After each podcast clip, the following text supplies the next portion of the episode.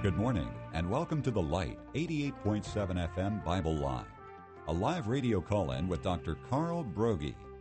Dr. Broggi is the senior pastor of Community Bible Church of Beaufort, South Carolina.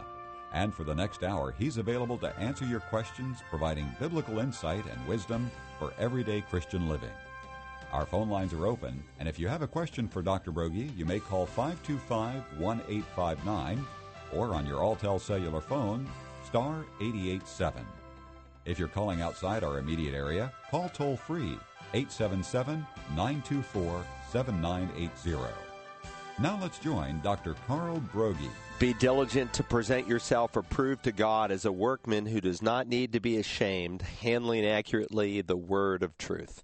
We welcome you this hour to the Bible line, and as always, we welcome your questions. If you are possibly studying a section of God's Word and you have a question or something you'd like to dialogue with us about, you can pick up the phone and call us locally. Uh, the number here is 525 1859. As uh, heard in the opening spot, we also have a toll free number that you can reach us at, and that number is 877 WAGP 980. Or if you'd like, and many people do each week, they email us here directly into the studio. And you can do that at TBL for the Bible line, TBL at WAGP.net. When you call, you can remain anonymous. Some people call every week and they just dictate their question, don't even want to go on the air. We're happy to take your question and we'll do our best by God's grace to answer it. Let's go to our first live caller this morning, Rick. All right, indeed, we do have a caller standing by. Thanks for holding. Good morning. You're on the Bible line. Hi, good morning. How you doing? Doing well. Thanks for calling today. Good. Thank y'all for taking my call. I was uh, reading an article the other day about, uh, uh, I guess, during the tribulation, um, the Antichrist, if you will, um, setting up shop in Israel, um, and it referred to uh, an Islamic leader. Um, and it was it was really talking about uh, nuclear weapons coming out of Iraq and what have you. And I just wanted your uh, uh, biblical opinion on that. Well, it's a it's a great question. What is kind of interesting is there's a certain segment of Islamic teachers who believe that there is coming a Islamic leader who will control the world, will be a one world leader of sorts. Uh, they really believe that. Uh, you've got guys like the president of Iran that is doing everything in his power to make that happen and for it to come about. Um, they uh, pro- probably more than likely took the idea from Holy Scripture and when Muhammad wrote the uh, Quran, you know, 600 some years after the Bible was totally completed, uh, probably took this idea of a one world leader and, you know, translated it into Islam. And as a result, uh, you know, thought along those lines. In either case, uh, there's many millions and millions of Muslims in the world who look for that. They don't view him as an antichrist so much as you know, their one world deliverer, their Messiah of sorts that will ultimately crush Israel. It could happen, you know. Uh, it's it's potentially could happen. We do know this, which is kind of interesting to think about. My, I mean, my eyes have been wide open, you know, in recent days when you hear uh, about you know, President Obama calling for a divided Jerusalem and a Palestinian state where Jerusalem is shared. Of course, when he came out with that, he, he backtracked a little bit, but most of you who follow Israel know that in September of this year, uh, the United Nations is going to put on the table an official proposal for a Palestinian state and a divided Jerusalem.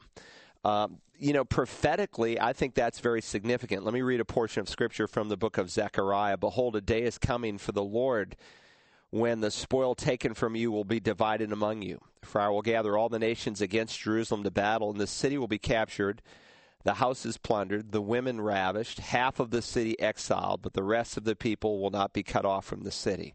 Then the Lord will go forth and fight against those nations as when he fights on a day of battle, and in that day his feet will stand on the Mount of Olives, which is in front of Jerusalem on the east, And the Mount of Olives will be split in the middle from east to west by a very large valley, so that half the mountains will move toward the north and the other half toward the south. So we know there's coming a battle because God says it that will happen at least before the second coming of Christ. The second coming and the rapture, of course, being two distinct events.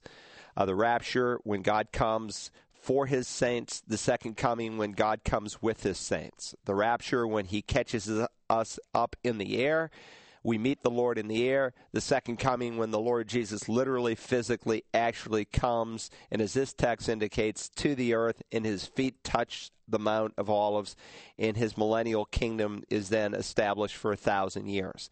Now, whether this battle happens uh, before the rapture or during the tribulation, we don't know. But God predicts by the prophet Zechariah a divided Jerusalem. And it appears that this divided Jerusalem is not going to come through uh, the Israelis acquiescing and saying, okay, we'll split Jerusalem in half and the Palestinians can have, you know, half of it and we'll rule the other half and together we'll have, you know, a unique Palestinian state if you know Israel and the Israeli politics and the way they think, there's no way under heaven's name that they are going to allow Jerusalem to be divided. They might allow for some kind of truncated uh, Palestinian state, but there's no way that they are going to allow Jerusalem to be divided.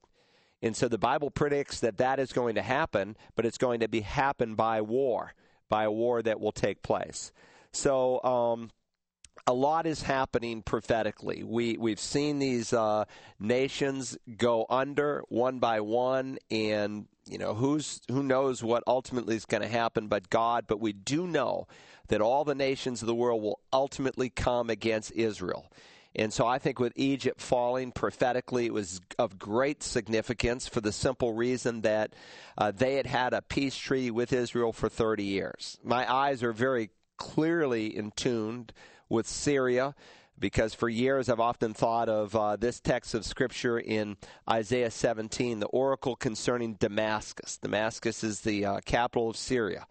This is Isaiah 17. Behold, Damascus is about to be removed from being a city, and it will become a fallen ruin the cities of Aroer and so on, and it, it, it, it, describes it in this chapter of Scripture, and it's using what you call a prophetic past tense like Isaiah 53. This has never happened. There's never been a time in human history where Damascus has become a pile of ruins. But God predicts in this chapter of Scripture it will happen before the second coming of Messiah and of course, um, you know, Syria. If you if you go to Israel today and say, "Who is your number one enemy of all these Arab nations around you? Who is the number one enemy?" and they will always tell you the same: Syria. And so they're very concerned with what's happening in Syria. And so there's going to be a battle, no doubt, in in Israel, I'm sure, as this text indicates, will demolish Damascus. So there's a lot happening.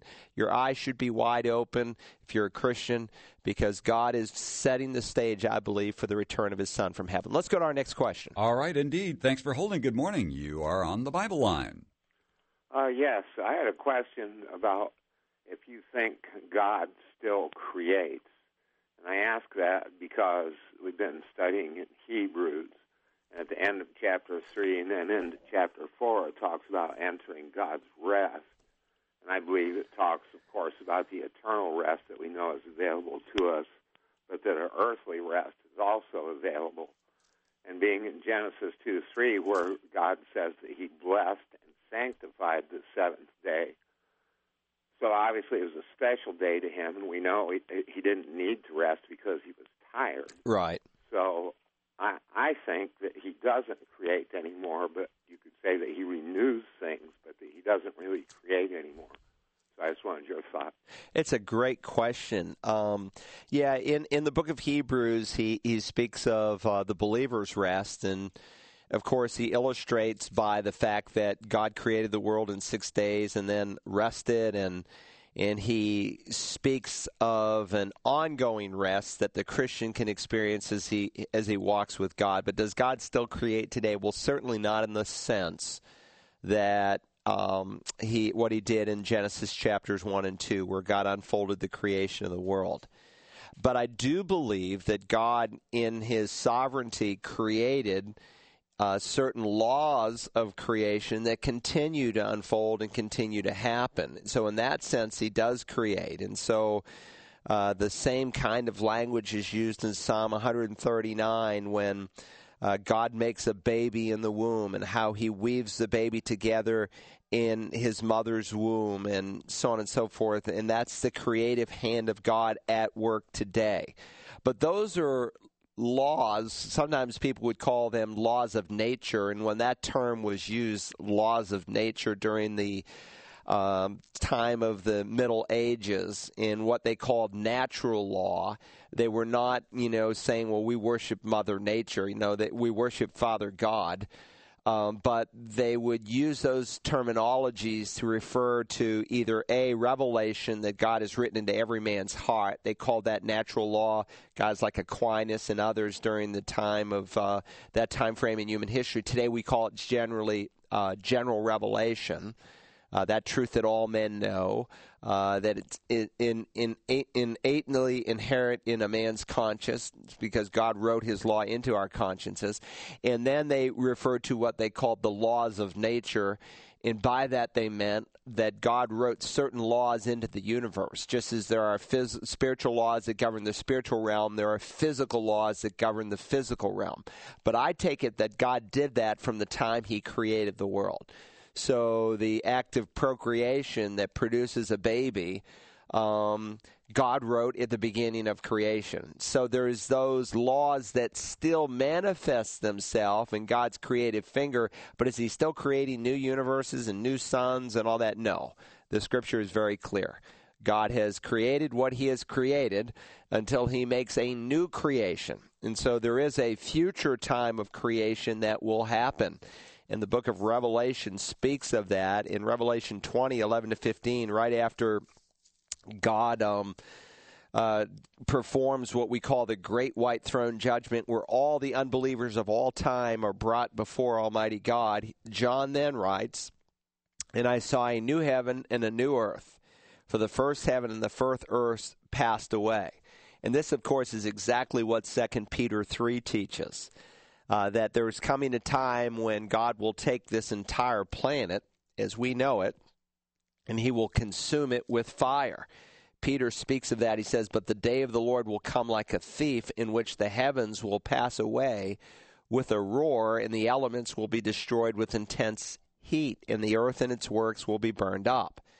The day of the Lord is not a reference in Scripture to a 24 hour day, though it mimics a 24 hour day, but to a period of time that is very long, and it begins with the time of the Great Tribulation period, and it goes all the way through the millennial reign of Messiah.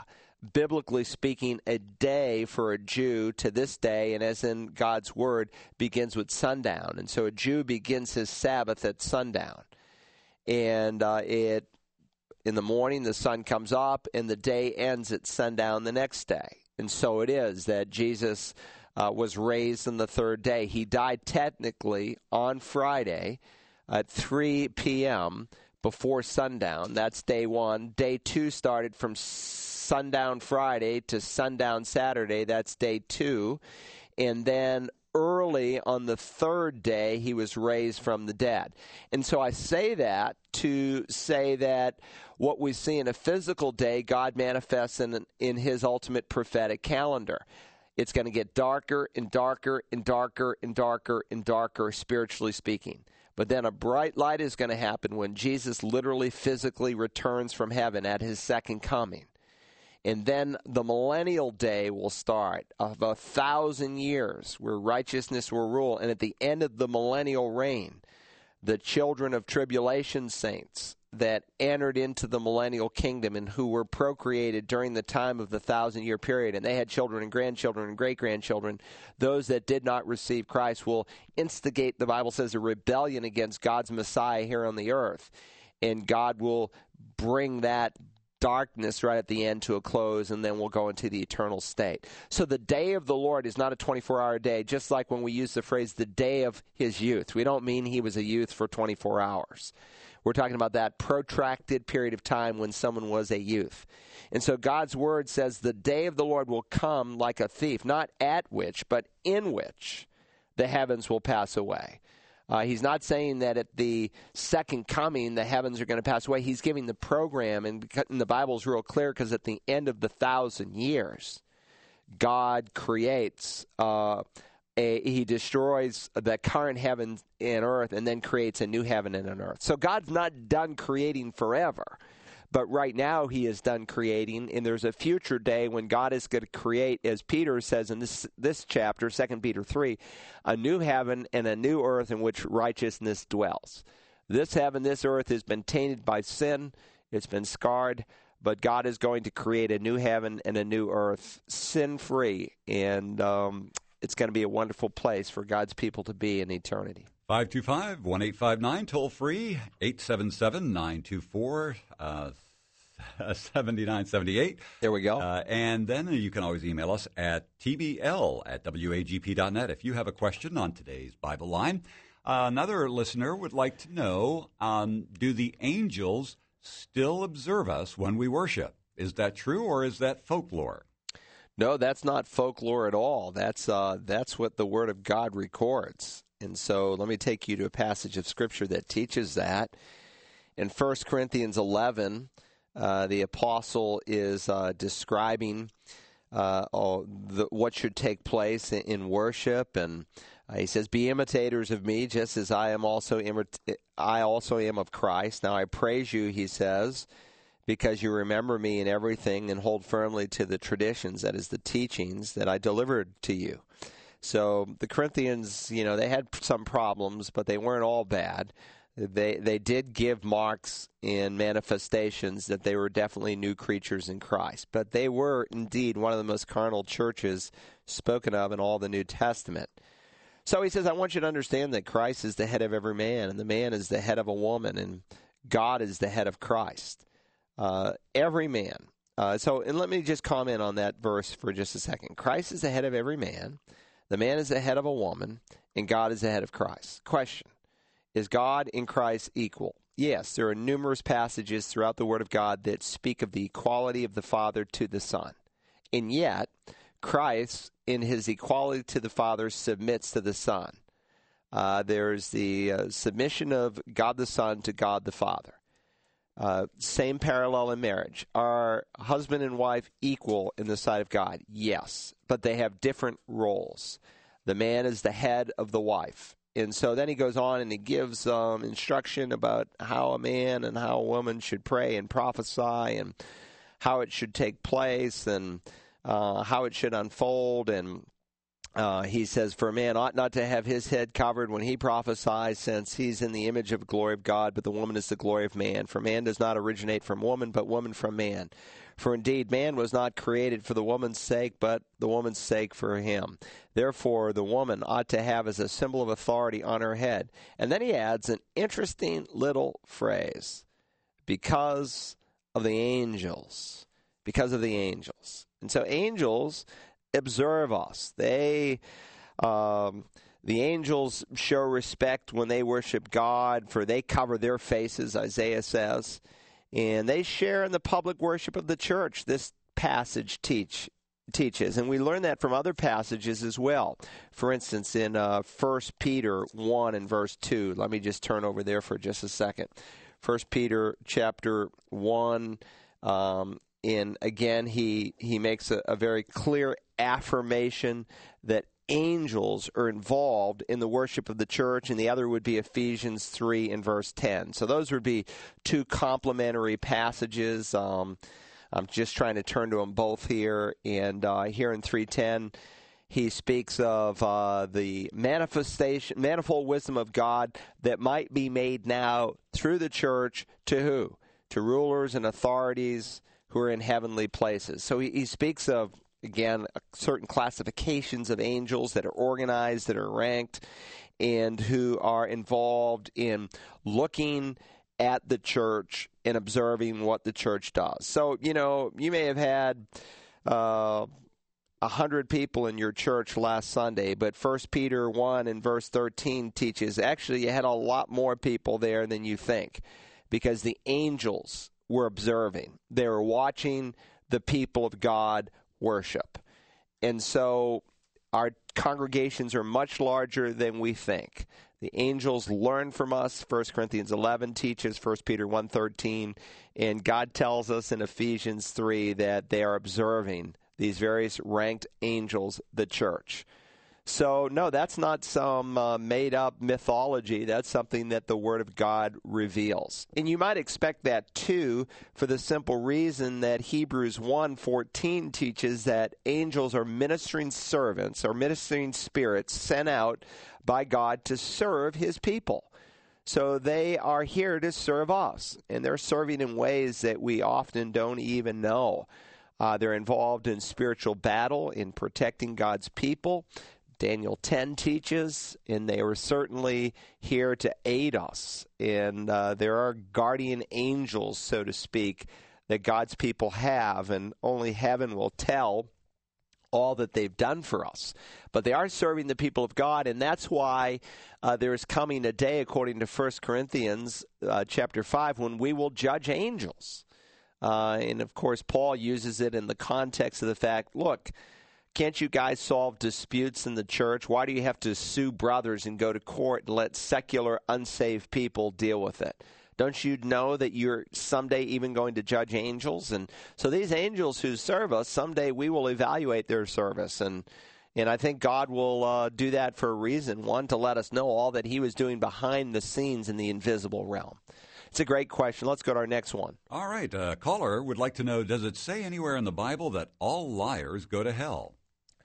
Well, um, not exactly, but there is a passage at the end of the Revelation that uh, mimics that uh, terminology. There's actually two verses where it says, for instance, um, in Revelation 22, that those who love lying are involved in that group of people that ultimately meet the judgment, the eternal wrath of Almighty God. So it's not that people can't lie. There are Christians who have lied and who do lie. Uh, there's an example in Acts chapter 5 of Ananias and Sapphira who lied not just to men, but lied to God. Uh, God the Holy Spirit was convicting them. Don't say that. Don't come up with this uh, made up story about what you did with your money. And so Peter says, You've not only lied to men, you've lied to God. And th- were they believers? Will we meet Ananias and Sapphira in heaven? Absolutely, we will. Um, in Revelation, he who overcomes shall inherit these things. Uh, Revelation 21 7. And I will be his God, and he will be my son.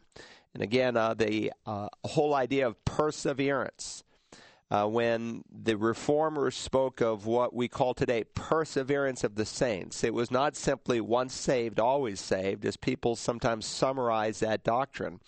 If you read the Protestant reformers, by perseverance of the saints, not only did they mean the eternal security of the Christian, but they argued that if a person is indeed eternally secure, if a person truly has believed in Jesus Christ as Savior and Lord, that they will persevere. And that's precisely what 1 John 2:19 teaches that if they were of us they would have remained with us but the fact that they went out indicate that they were really not of us. Uh, so perseverance is a mark of conversion. You're not saved by persevering, but if you are saved, you will persevere. And that's why John says, He who overcomes shall inherit these things. And I will be his God, and he will be my son. But for the cowardly and unbelieving and abominable and murderers and immoral persons and sorcerers and idolaters and all liars. Their part shall be in the lake that burns with fire and brimstone. And then he qualifies further in this in the next chapter those who love lying. And again, it's it's something. Uh, let me just read that to you. That's in Revelation 22, verse 14. Blessed are those who wash their robes, that they may have the right to the tree of life and may enter by the gates into the city, outside, outside the New Jerusalem, which is, by the way, where people go today when they die. God has created a city which in the end becomes the capital city of a new heaven and a new earth. There's coming a day when this planet, this universe that is stained and fallen by sin, though it still shouts the glory of God, even in its fallen state, it's going to be obliterated. God's going to create new heavens, a new earth, and then the new Jerusalem will literally come down and sit upon the earth. It will become the capital city, and we could call the whole planet, I suppose, heaven. And so, blessed are those who wash their robes, that they may have the right to the tree of life and may enter by the gates into the city. Uh, when you get to heaven someday, what God wanted Adam to eat in an unfallen state, you will eat in heaven. It's called the tree of life. And I think God uh, records that for us just to let us know how secure we really are. Number one, I think it's enough for God to say, He that believes has eternal life. You know, some people think uh, security is found in a place. It's not found in a place. Uh, the angels fell from heaven. Uh, they fell from a holy place. No, it's found in a person. It's found in the Lord Jesus Christ and his finished work upon the cross. And so then he says in the next verse, 22:15 of the Revelation, outside are the dogs and the sorcerers and the immoral persons and the murderers and the idolaters and everyone who loves and practices lying. So, dishonesty, deceit as a way of life is a mark of lostness, just like immorality as a way of life is a mark of lostness. Can a Christian fall into adultery? Absolutely. Let him who thinks he stands be careful lest he fall. But will a Christian live in sexual immorality as a way of life? No, because number one, they will meet God under his discipline. And number two, because they have a new nature, they will manifest a different kind of lifestyle. And that's why he says in Galatians 5, uh, through the Apostle Paul, the Spirit writes, Now the deeds of the flesh, that is the sinful nature, are evident, which are immorality, impurity, sensuality, idolatry, sorcery, enmity, strife jealousy, outbursts of anger, disputes, dissensions, faction, envyings, drunkenness, carousings, and things like these, of which I forewarn you, just as I have forewarned you, that those who practice such things, those who live like this, the NIV renders it, have no inheritance in the kingdom of God. So a Christian could lie, a Christian could be immoral, but as a way of life, someone who practices and loves lying is giving a mark that they've never been regenerated by God the Holy Spirit. Great question, and uh, let's go to our next one. All right, we've got a question about Rick Warren and the way that John Piper has recently come out strongly supporting him and even defending his lack of a stance on a biblical doctrine. Does this strong support by Piper mean that Piper is not a solid teacher as, or as solid as we believed? His support of Warren was calculated and detailed, not simply a passing positive reference of him, but rather a full hour and a half long interview with the purpose of supporting Warren and promoting him. Uh, this person writes they are really struggling with this, but wonder if they're making more of it than they ought to. And can you clarify? Well, I think you are making it maybe more than you ought to because um, John Piper, you know, chose to take a, a huge step to interview Rick Warren in terms of his stance on a number of issues. For a lot of people who blog out there, they were disappointed with uh, some of the questions that Piper didn't ask that they would have liked to have been that they would have liked to have asked him, because um, you know here, here's the thing, and I've I've never changed on this, and I've said this many many many many times. Rick Warren is a brother in Christ. I have no. He's not a false teacher. He's not an apostate, and I've been saying that for 20 years. I've never said that Rick Warren is not a born again believer and that he's not a person that doesn't love Christ. What I have differed with personally, as Piper and a number of other Christian leaders in the country, is what he has postulated to the church as to how we should do Sundays. That we should make Sunday worship seeker sensitive, so to speak, in order to win lost people. Now, God knows that I want to win lost people. One of the things that I bleed for is sharing the gospel. God's gifted me in that way. He's called me to do it.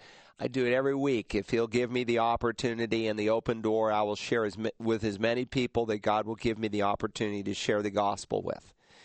But Rick Warren's thoughts was that we should turn Sunday morning uh, inside out, that we should make the service not primarily for the believer, but for the unbeliever. And so, whether it's the music, whether it's um, the the drama sketches, whether it's uh, the the preaching of the word, we should do it with the with the unbeliever in mind. Excuse me, and not with the Christian in mind. To me, that is a fundamental st- uh, mistake and a clear violation of what God has said in His Word. And so, uh, I believe that when the church is gathered there is an assumption that lost people will be there. Why will they be there? Because God's people are reaching out to them. 1 Corinthians 14 assumes that if God's people are really truly doing what they are supposed to be doing, that they will have lost people when the church is assembled there in their presence. And that's why he speaks in that chapter about the need not to have tongues that are uninterpreted, but the clear preaching of God's word, because then the unbeliever will fall on his face and worship God, because he'll be convicted through clear teaching of the Holy Scripture but we don't set the service with the unbeliever in mind. And this is what the seeker sensitive church has done, and the, probably the two key promoters have been Rick Warren and Bill Hybels. And what it's done over the course of 20 years is it's weakened the church. And now the uh, seeker sensitive church has birthed and given birth to the emergent church. And the emergent church is, you know, denying things like the substitutionary atonement of Christ and the doctrine of eternal retribution. So I think what Piper was trying to do, now whether he accomplished it or not, God only knows uh, but I think what he was trying to do was to build a bridge between the seeker sensitive movement. Why would he want to do that? Because that's where most churches in America are today doing. What Piper does, what I do on a Sunday morning, where you open the Bible and you preach it exegetically, is a dinosaur in most people's minds. People don't do that anymore. Um, it's it, they don't think you should. Um, I believe you should because if God's people are not taught doctrine, in the scriptures. One, they develop a distorted view of God and they become susceptible to spiritual viruses that can enter into the church. The the biggest criticism I think people had with John Piper's interview is that he didn't ask more tough questions because they feel like Rick Warren is a chameleon with whatever group he's with, he can adapt accordingly and give you the answers he he you want to hear. And they felt like he had done that on Piper and felt like um, he should have asked some tougher questions. Look, you know, John Piper is a great guy. He's not a false teacher. Uh, he's a good man. Uh, I think he was trying to build a bridge there, not to uh, embrace for a moment Rick Warren's methodology, but to probably try to bring him onto our side. That is God's side, the Bible side of how church should be done. So I don't criticize him for that, and I wouldn't be hard on him. I mean, look at a man's life. Don't don't look at a single uh, frame of a man's life or ministry. Look at the whole of his life and ministry uh, before you begin to attack him and criticize him. Let's go to the next question. All right, we've got a live caller standing by. Thanks for holding. Good morning. You're on the Bible line. Good morning, Pastor Call. Hey, thanks for calling today. Um, I need a little help. Um, I was looking at the word greater, and I was looking at two passages. Uh, one where uh, Christ says, "My Father is greater than I." You know, I must go back to my Father, for my Father is greater than I. Right. And then another, and then another passage where he says, "Greater works shall ye do." Yes. And I remember you saying that you know sometimes Greek words find their meaning within context, and was wondering if you could give me the understanding in in those two passages, and I'll just hang up and listen. Yeah, great. It's it's somewhat related to. Um, an earlier passage that we've discussed in terms of the equality of the Father from 1 Corinthians 11 that I briefly commented on, and yet the Father is the head of the Son. Um, and so, for instance, uh, I'm assuming here you're referencing John 10. You didn't give the reference, but Jesus said, And I give eternal life to them, and they shall never perish, and no one shall snatch them out of my hand. My Father who's given them to me is greater than all and no one is able to snatch them out of my Father's hand. I and the Father are one. Um, and so, yes, there is a sense in which the Father is greater than the Son, not in terms of equality, but in terms of the fact that he assumes within the the triunity of God headship.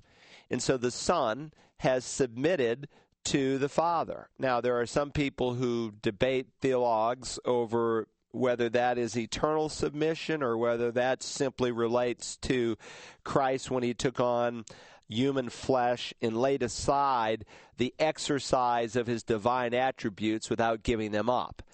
Uh, but there is clearly, and people debate that, but uh, clearly, though, the Son, when he was walking here on the planet, assumed a role of submission to uh, the Father in how he operated and functioned. And in that sense, the Father being his head, he was greater.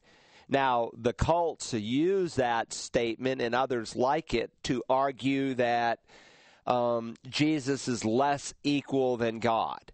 Well, if you're going to be consistent with that argument, then those same cults should teach that women are not equal to men, but they wouldn't want to go there because the parallel in 1 Corinthians 11 is identical. Not to mention, there are numerous other passages, uh, like a little bit later, Jesus said, I and the Father are one. That is, we're equal. We're totally equal in, in, in every respect, in every way, in nature and in person and so forth. So there are numerous passages. The, the other one that you uh, reference comes from John 15, and let me just read that. You mentioned this other use of greater, and I'm assuming this is the passage that you're referencing. Again, you didn't give the, the page and chapter, uh, verse and chapter, but he says, If anyone does not abide in me, he is thrown away as a branch and dries up, and they gather them and cast them into the fire, and they are burned. If you abide in me, and my words abide in you, ask whatever you wish, and it shall be done for you. By this is my Father glorified, that you bear much fruit, and so prove to be my disciples. So, one, he's, he's talking about the fact that uh, we as his people, in response to prayer, uh, will see his power manifest through us. And then he goes on to say, Greater works you will do. How, how, in what sense, think about this for just a second. In what sense do God's people do greater works? And again, the chapter and verse divisions are artificial, so don't, don't let those distract you as he goes on and he, he argues the fact that we will do greater works than him. Well, I mean, are we going to raise dead people like he did? Are we going to, um, you know, do you know other kinds of miracles where blind eyes see and deaf ears are unstopped?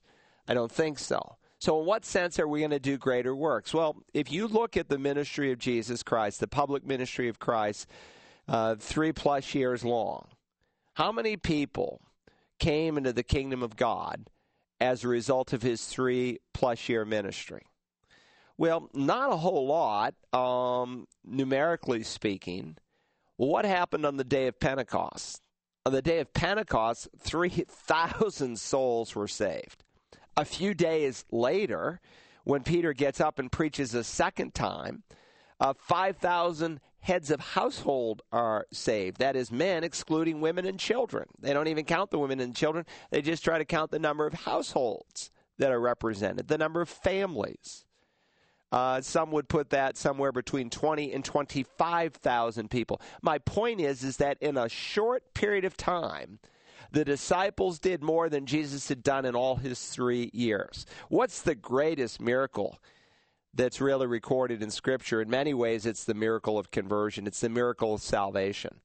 And so the disciples accomplished greater works than the Lord Jesus did. And that's what he promised, and that was fulfilled. And he said it would happen through the work of God the Holy Spirit in their lives. And so the Spirit had not yet been given because Christ had not yet been glorified. So it's not until Pentecost, where the Spirit comes down and dwells the church, that we see this work of the Holy Spirit, just as he promised when he comes, he will convict the world of sin, righteousness, and judgment, that is so huge that in a matter of days, God's men do more than Jesus had done in three years. That's the greater works. And by the way, it is the same Greek word. If you're interested, greater there means greater identical words. Let's go to our next caller who's waiting. Thanks for holding. Good morning. You're on the Bible line.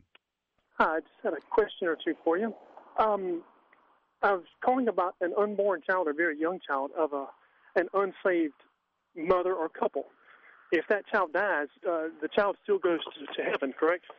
I believe so. Absolutely, I believe that's what the Scripture teaches, and. Um, I'm getting ready to do a series uh, beginning the last Wednesday night in August, beginning August the 28th, entitled The 10 Most Commonly Asked Questions About Christianity.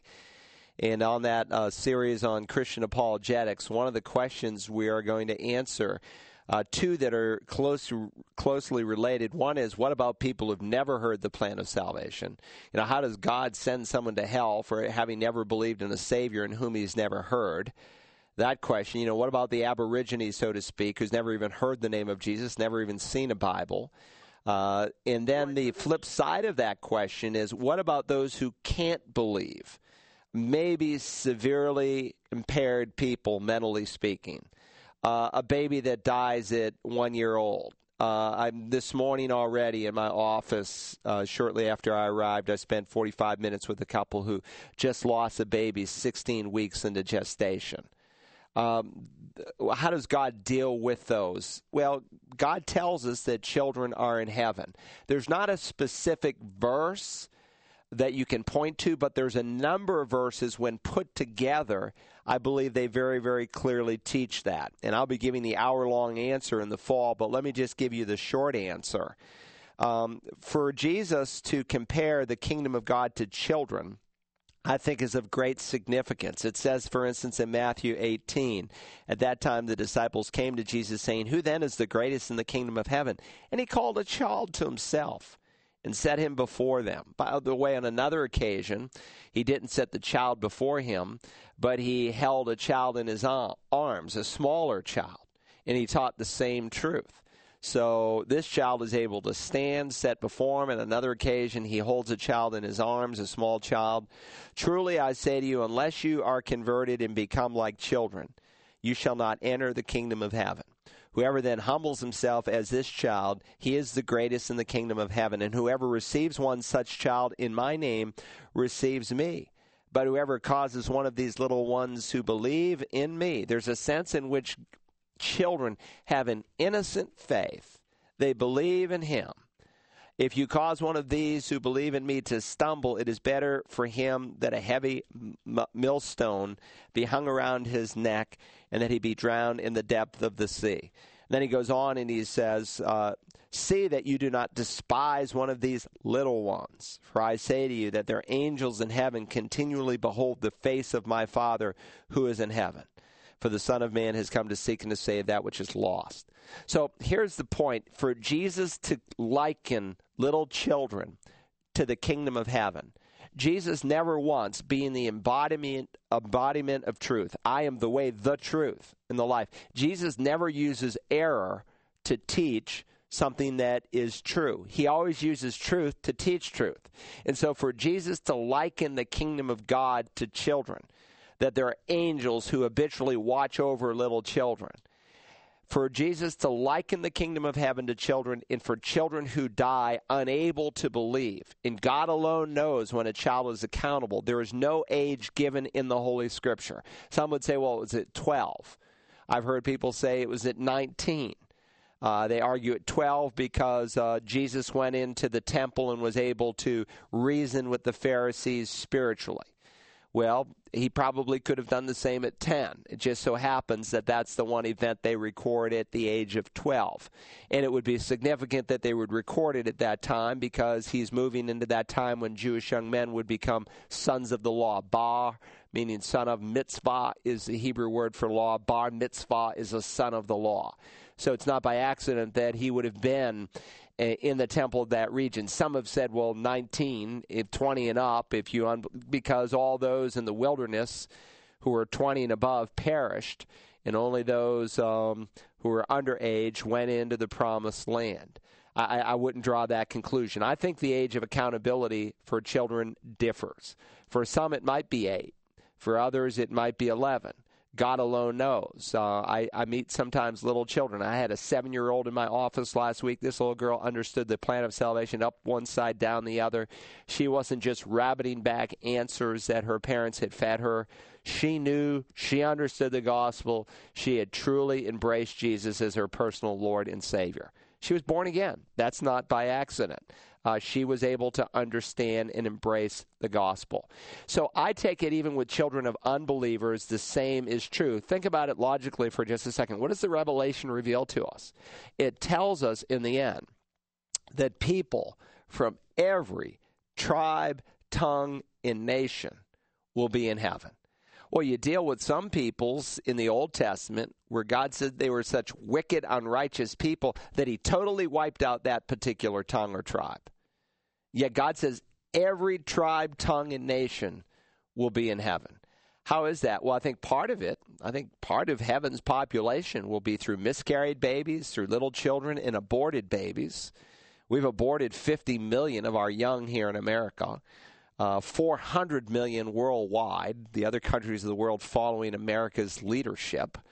Um, a lot of heaven is going to be populated with those little children.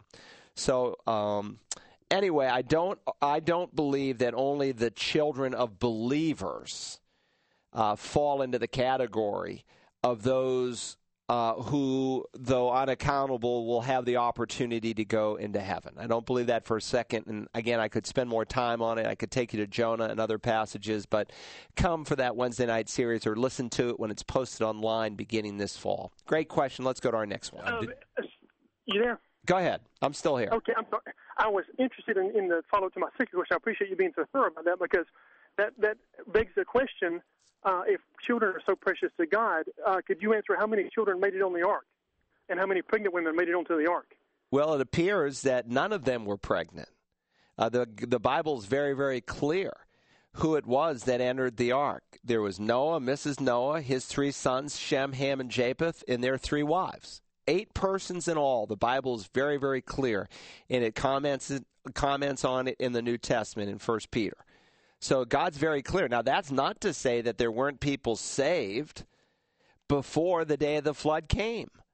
Uh, for instance, we know that there was a man, the oldest man who ever lived, who died before his father did.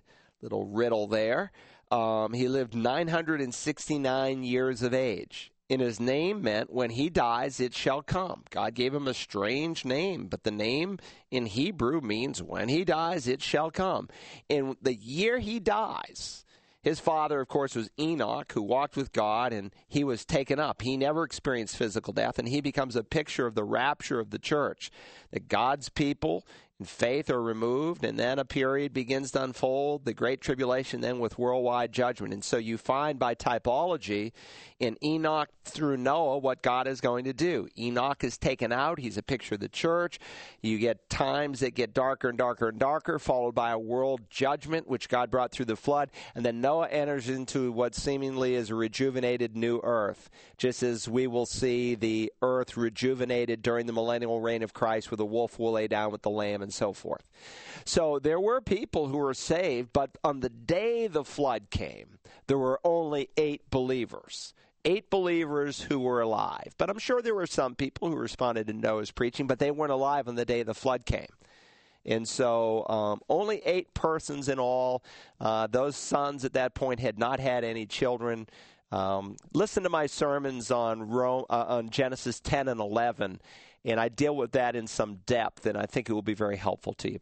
the questions are getting backed up. I appreciate that caller. Some good questions. Let's go to our next one. Thanks for holding. Good morning. You're on the Bible line. Yes. Yes. Thanks for calling. Uh, yes, sir. I appreciate your time. Actually, I was just on the line still from the other caller. You got mixed up. Um, Sorry, we hit the wrong the innocent button. children who didn't make it on the ark that God drowned? What happened to them? They went to heaven but God killed the children. And we just established from your previous answer that God thinks they're innocent. They are innocent. He loved them. He called them to Him and said heaven will be like children, yet He drowns them like rats. So how do you, how do you get around that? Well, I don't have any problem getting around it. Let me ask you a question.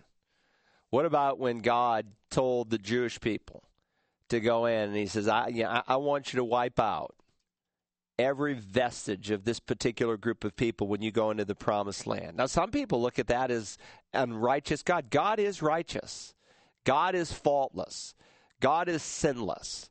God never does anything unholy, but God can see sometimes what we don't see. You see, our thoughts are not like God's thoughts, and God's ways are not like our ways. For as high as the heavens are above the earth, so are his thoughts and his ways different from ours, the prophet says.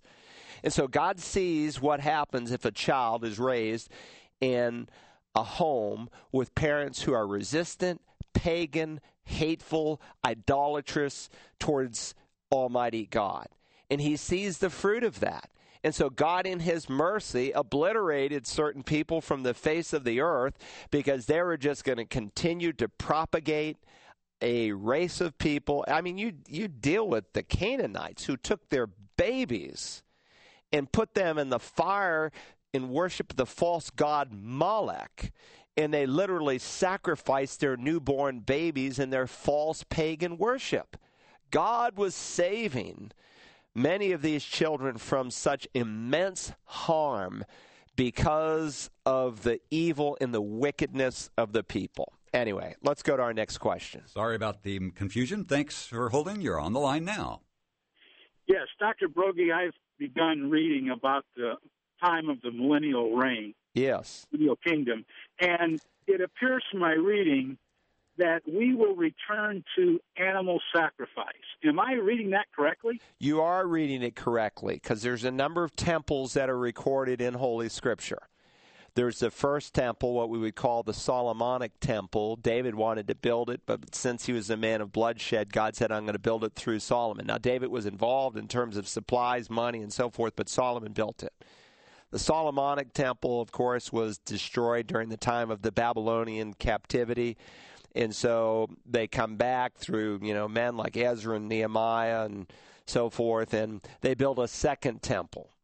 Uh, the second temple some would call it later on a third temple because the Herodian temple takes the one that was built in the times of Ezra and Nehemiah and totally refurbishes it and makes it into a magnificent place, unlike the one that they initially built when they came back after 70 years of captivity. So some would make that a third temple. Uh, usually I like to call it the second temple because it's still the same temple and it never once closed, never once stopped in terms of the daily sacrifices. Then, as recorded in Matthew 24, just as Jesus predicted, uh, there would not be one stone standing upon another. In, the, in that second temple, that Herodian temple, uh, as it was later called in Jesus' day, uh, Zerubbabel first built it, Herod rebuilt it, is destroyed. And so when the Romans come in under Titus Vespucius in 70 AD and they burn the place, and the gold of the temple literally melts between the rocks, the greedy Romans literally pried apart, just as the omniscient Son of God knew every single stone to remove the gold that was filled in that place, and prophecy was literally fulfilled. There's a third temple that is yet to come. It's going to be in place by the time of the Great Tribulation period, at least by the middle of it, because in the middle of the 70th week of Daniel's prophecy, that is highlighted in Second Thessalonians chapter 2, the Antichrist the one who makes himself out to be God will go into the temple, defile it. He will commit what Jesus referred to as the abomination of desolation, uh, quoting Daniel 9. And he will make himself out to be God. That temple is ultimately obliterated, and a fourth temple, some would call it the fifth, depending on how you deal with Zerubbabel and Herod, a fourth temple is in place during the time of the millennial reign. And Ezekiel, as I'm sure you're reading, speaks of this. And during that time, they will practice animal sacrifice, not to take away sin, because it's very clear in passages like Hebrews 10 that the blood of bulls and goats and animals can never atone for sin. But just like as we remember through the Lord's Supper, people, through a very bloody rite, are going to remember during the time of the millennial reign of Christ of what Messiah did. Why would they do that? Because during the millennial reign, tribulation saints who are not raptured, uh, people who are saved during the tribulation period, will enter their the millennial reign of Christ in their natural body. They'll have children, grandchildren, great grandchildren. if a man lives only to be 100, he's considered cursed. A man, they'll live protracted ages like during before the flood, nine, eight, nine hundred years old. And so their children are going to have to make decisions for Christ, just like my children have to make decisions for Christ. My kids are not believers because I'm a believer. They have to make a decision. And so God will use this bloody sacrificial system to remind them of what the living Messiah did. And uh, anyway, we're out of time. It's a great question. I wish we could spend a little more time on it. There are a lot of questions we didn't even get to today, so be patient. We do our best to get to them and uh, maybe on another day, but you can always call in live, and live callers always are giving precedent. And um, anyway, listen, I hope you have a great day. May you walk with the Lord and please Him. God bless you.